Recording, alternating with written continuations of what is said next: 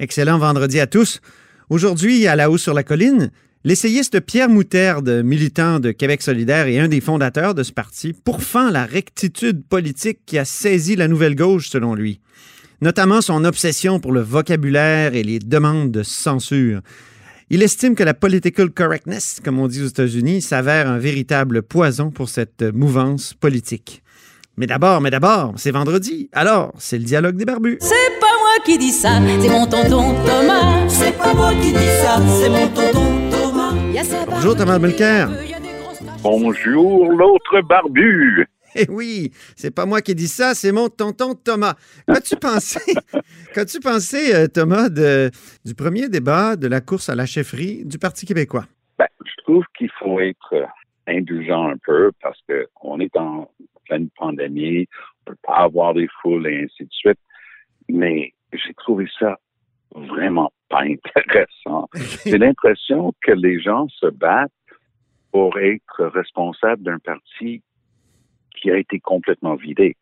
Monsieur Legault a réussi à fédérer euh, quand même énormément d'anciens du Parti québécois. On n'a qu'à regarder le nombre de personnes qui travaillent autour de lui, qui sont des anciens conseillers, soit du Bloc, soit du Parti québécois, pour le constater. Et ensuite, peut-être le format, il était pour quelque chose, mais honnêtement, j'écoutais, je regardais, puis Sylvain Gaudreau était censé avoir une longueur d'avance. C'est peut-être le cas. Hein. C'est celui qui a un vrai parcours en politique. Mm-hmm. J'ai trouvé Paul Saint-Pierre Plamondon rafraîchissant. Mm-hmm. il, il, est sincère, il, il, amène des idées, mais il n'a aucune expérience. Il n'a pas réussi à se faire aider dans Prévost. Il a été battu assez solidement par Marguerite Blair, puis Prévost a déjà jadis a été un, bastion PQ, mais on a vu ce qui est arrivé avec la plupart des bastions PQ. Guy Nantel, j'arrive toujours pas à comprendre sincèrement, je n'arrive pas à comprendre. Est-ce que c'est vrai? Est-ce que c'est un exercice de style? Est-ce qu'il est vraiment là? Et Frédéric Bastien, ben, il est un peu tout seul dans son monde. Là. Il sort de son de son enseignement, puis il enseigne à Dawson, puis il a quelques idées, mais on voit encore une fois quelqu'un qui a zéro expérience, et si vous me pardonnez l'expression, dans la vraie vie politique, dans le vrai monde politique.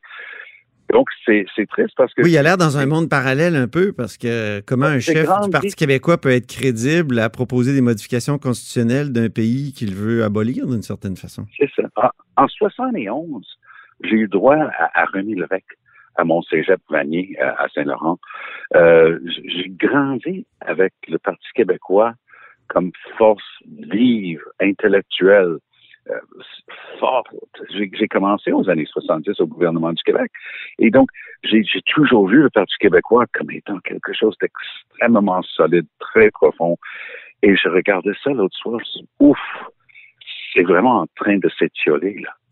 C'est vraiment en, train de disparaître. Il y a plusieurs facteurs qui, qui, euh, qui ont ben, conduit à cette situation-là.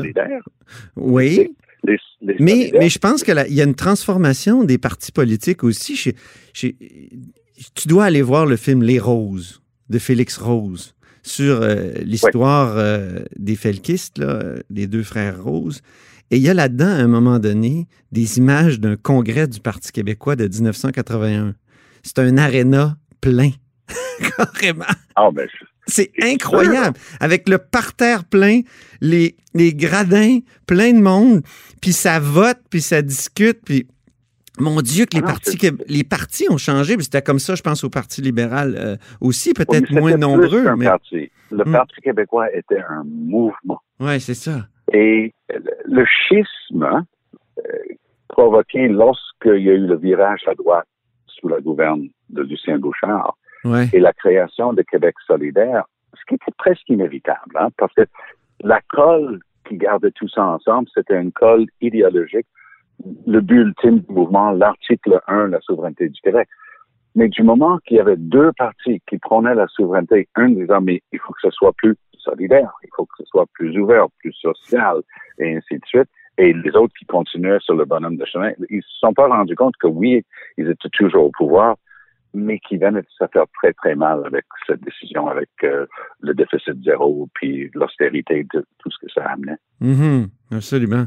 Toi, mais toi qui as prôné l'équilibre budgétaire euh, à Ottawa, même à la tête d'un parti de gauche, est-ce que tu peux est-ce que tu comprends un peu quand même pourquoi ça a été fait euh, sous Lucien Bouchard?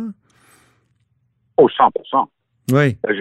J'étais à l'Assemblée nationale à l'époque. Oui, J'ai complètement compris pourquoi M. Bouchard était obligé de le faire. Euh, parce que la décote, c'est-à-dire de commencer à payer beaucoup plus cher euh, mhm. la dette énorme du Québec à l'époque, ça, ça aurait été un coup mortel. Donc, mhm. ils ont pris des drôles de décisions. Par exemple, mettre à la retraite des milliers et des milliers d'infirmières, parmi les plus expérimentées, évidemment, et les médecins. C'est quelque chose qui fait mal encore à notre système de santé aujourd'hui. Et ils avaient prétendument trouvé un surplus dans la caisse de dépôt pour pouvoir payer tout ça. Donc, c'était des mesures extrêmes dans une situation urgente et extrême. Et j'ai toujours compris pourquoi ils étaient obligés de le faire. Mm-hmm. Mais ces forces vives qui remplissaient des arénas avec des idées, regardaient ça et ça, c'est pas l'idéal que nous, on a toujours promis. Oui, exactement. Et c'est pour ça qu'il y, a eu cet, effritement.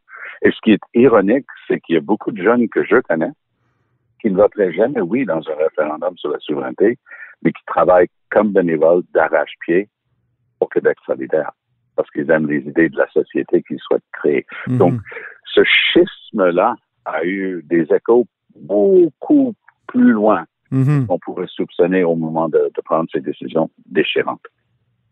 Parlons des États-Unis un petit peu, euh, Thomas. On n'a pas le choix parce que ça a un effet sur notre économie, ça a un effet sur euh, toutes sortes d'aspects de, notre politique aussi. Espérons qu'on n'en viendra pas là, là, à cette société incroyablement polarisé. Mais qu'as-tu pensé des deux conventions? C'est le meilleur choix de terme, Antoine. Mhm. C'est polarisé. C'est divisé comme jamais depuis la guerre civile. Et on voit des gens dans la rue. On voit un mouvement, encore une fois, c'est le bon mot, un mouvement de masse. Euh, pas juste euh, les Noirs, le Black Lives Matter. Euh, c'est toute la société civile avec une vision de justice et de justesse dans la société américaine. Mm-hmm. M. Trump s'est aventuré à envoyer des troupes fédéraux et des policiers fédéraux du Homeland Security dans certaines grandes villes. Encore hier, il s'en est pris aux grandes villes américaines contre New York et les villes avec des démocrates à leur tête. Donc, lui, il a toujours eu la, la même méthode. Il décrit les ennemis, Joe Biden, ce serait la pire chose qui soit jamais arrivée. Il n'y a pas un Américain qui sera en sécurité si Biden arrive. Ce qui commence à être presque risible parce que les gens ne sont pas en sécurité avec Trump et ils le savent. Mm-hmm. Je ne sais pas pour, euh, pour, pour, vous, Antoine, mais moi, j'ai beaucoup d'amis et de familles aux États-Unis avec qui je parle, évidemment, de tout ça. Et tranquillement, presque en dessous du radar, peut-être à mon point de vue, puis vous pourriez me rejouer le tape au mois de novembre si j'ai tort, mm-hmm. mais en dessous du radar, tout le monde a juste décidé que c'est plus Trump. Il va s'en aller. Il va, il va déclarer que c'était une supercherie, une fraude. l'élection a été volée à cause du vote postal et ainsi de suite. Mais les gens ont juste cessé de l'écouter. C'était très drôle. La semaine dernière, Nancy Pelosi, euh, cette redoutable euh, chef de file en politique américaine, a, tout simplement dit arrêtez de l'écouter. De l'air de dire moi je réponds plus de, tout ce qu'il dit, arrêtons de l'écouter. Et je pense que ce mot d'ordre-là est en train d'être écouté justement. Mais lorsqu'il va dire que l'élection est une supercherie parce qu'il l'aura peut-être perdu, euh, il va quand même stimuler sa base qui est armée de de, de j'allais dire AK-47 ou de M15, je sais pas, toutes ces ben, armes. Euh, mais, il y a quatre ans, mais c'est ça, il va, il va soulever, il va soulever cette masse et puis ça, il y a un risque déjà qu'il y, a, des soulèvements populaires actuellement dans les villes. Est-ce qu'il n'y a pas un risque de, pas guerre civile, mais euh, de, de, crise sociale aiguë? Le risque d'une crise sociale aiguë et violente est très réel. Ouais. Et M. Trump se positionnera alors comme sauveur de la crise qu'il aura créée. Je me souviens, il y a quelques années, il y avait un pompier volontaire, bénévole, euh, qui était là pour tous les feux dans sa, bled, euh, sa communauté. Mais on s'est rendu compte que pour se positionner en héros, c'est lui qui mettait le feu. Ouais, ben. Et Trump, Trump c'est un peu comme ça. Vraiment, c'est troublant. Alors, on va suivre ça tout l'automne, mon cher Thomas. Au plaisir de continuer d'en reparler. C'est pas la dernière fois qu'on en parle, mais ça fait du bien aussi d'aborder parce que ça nous affecte, comme vous avez dit si bien au début de la conversation. Merci beaucoup, Thomas Mulcair. À la prochaine. À la semaine prochaine, le barbu. Au revoir. Salut.